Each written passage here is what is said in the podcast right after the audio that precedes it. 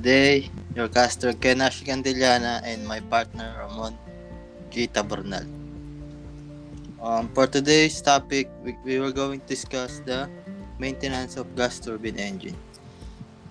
The there's there are two basic categories in maintenance. The first one is corrective maintenance. Corrective maintenance is that maintenance performed on the engine in order to restore it to an operating condition and pay failure when discovered. prior Prior to to performing perform corrective maintenance, the the engine engine can either be in an in, inoperable condition or on verge of impending failure. Bearing fa- failure, serious compressor FOD, fuel nozzle blockage are examples of condition necessitating maintenance.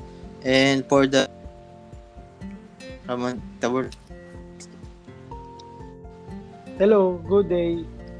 I will discuss maintenance. In simplest terms, preventive maintenance can be defined as that maintenance performed on the gas turbine engine to allow the engine to meet all operating requirements during its life cycle.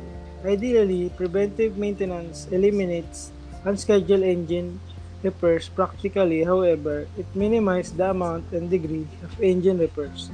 Preventive maintenance can be as simple as changing a lube oil or fuel oil filter or a, or a complex as a complete engine overhaul. For, for all US Naval Marine gas turbines, a three-level concept of preventive maintenance has been adopted. Those three concepts are organizational, intermediate, and de- depot. Organizational maintenance, also called shipboard maintenance, that maintenance which is done on a gas turbine engine. It is installed configuration and is, and is performed by personnel.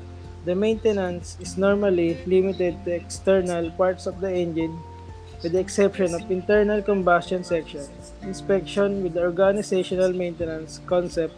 All external engine accessories such as fuel pump, fuel control, starting system, and exhaust. Thermocouple harness can be removed or replaced.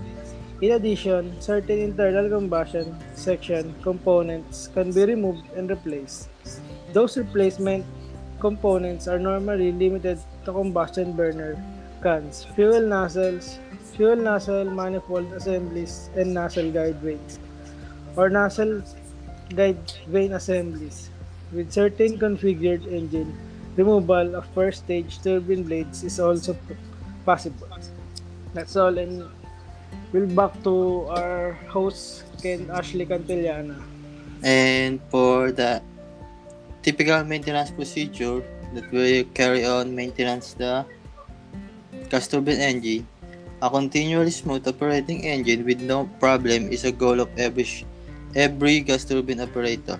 However, prob- problems arise which allow the progress could cause serious engine casualties. To, pre- to prevent that occurrence, a logical sequence of operation includes the following: the troubleshooting, the second one is inspection, and the third one is repair, and the fourth one is normal upkeep, and the last one is adequate spare part supports. And that's all for the maintenance procedure of the gas turbine engine. And your host today is Kenash Candeliana, and my partner is Rabon Bernal.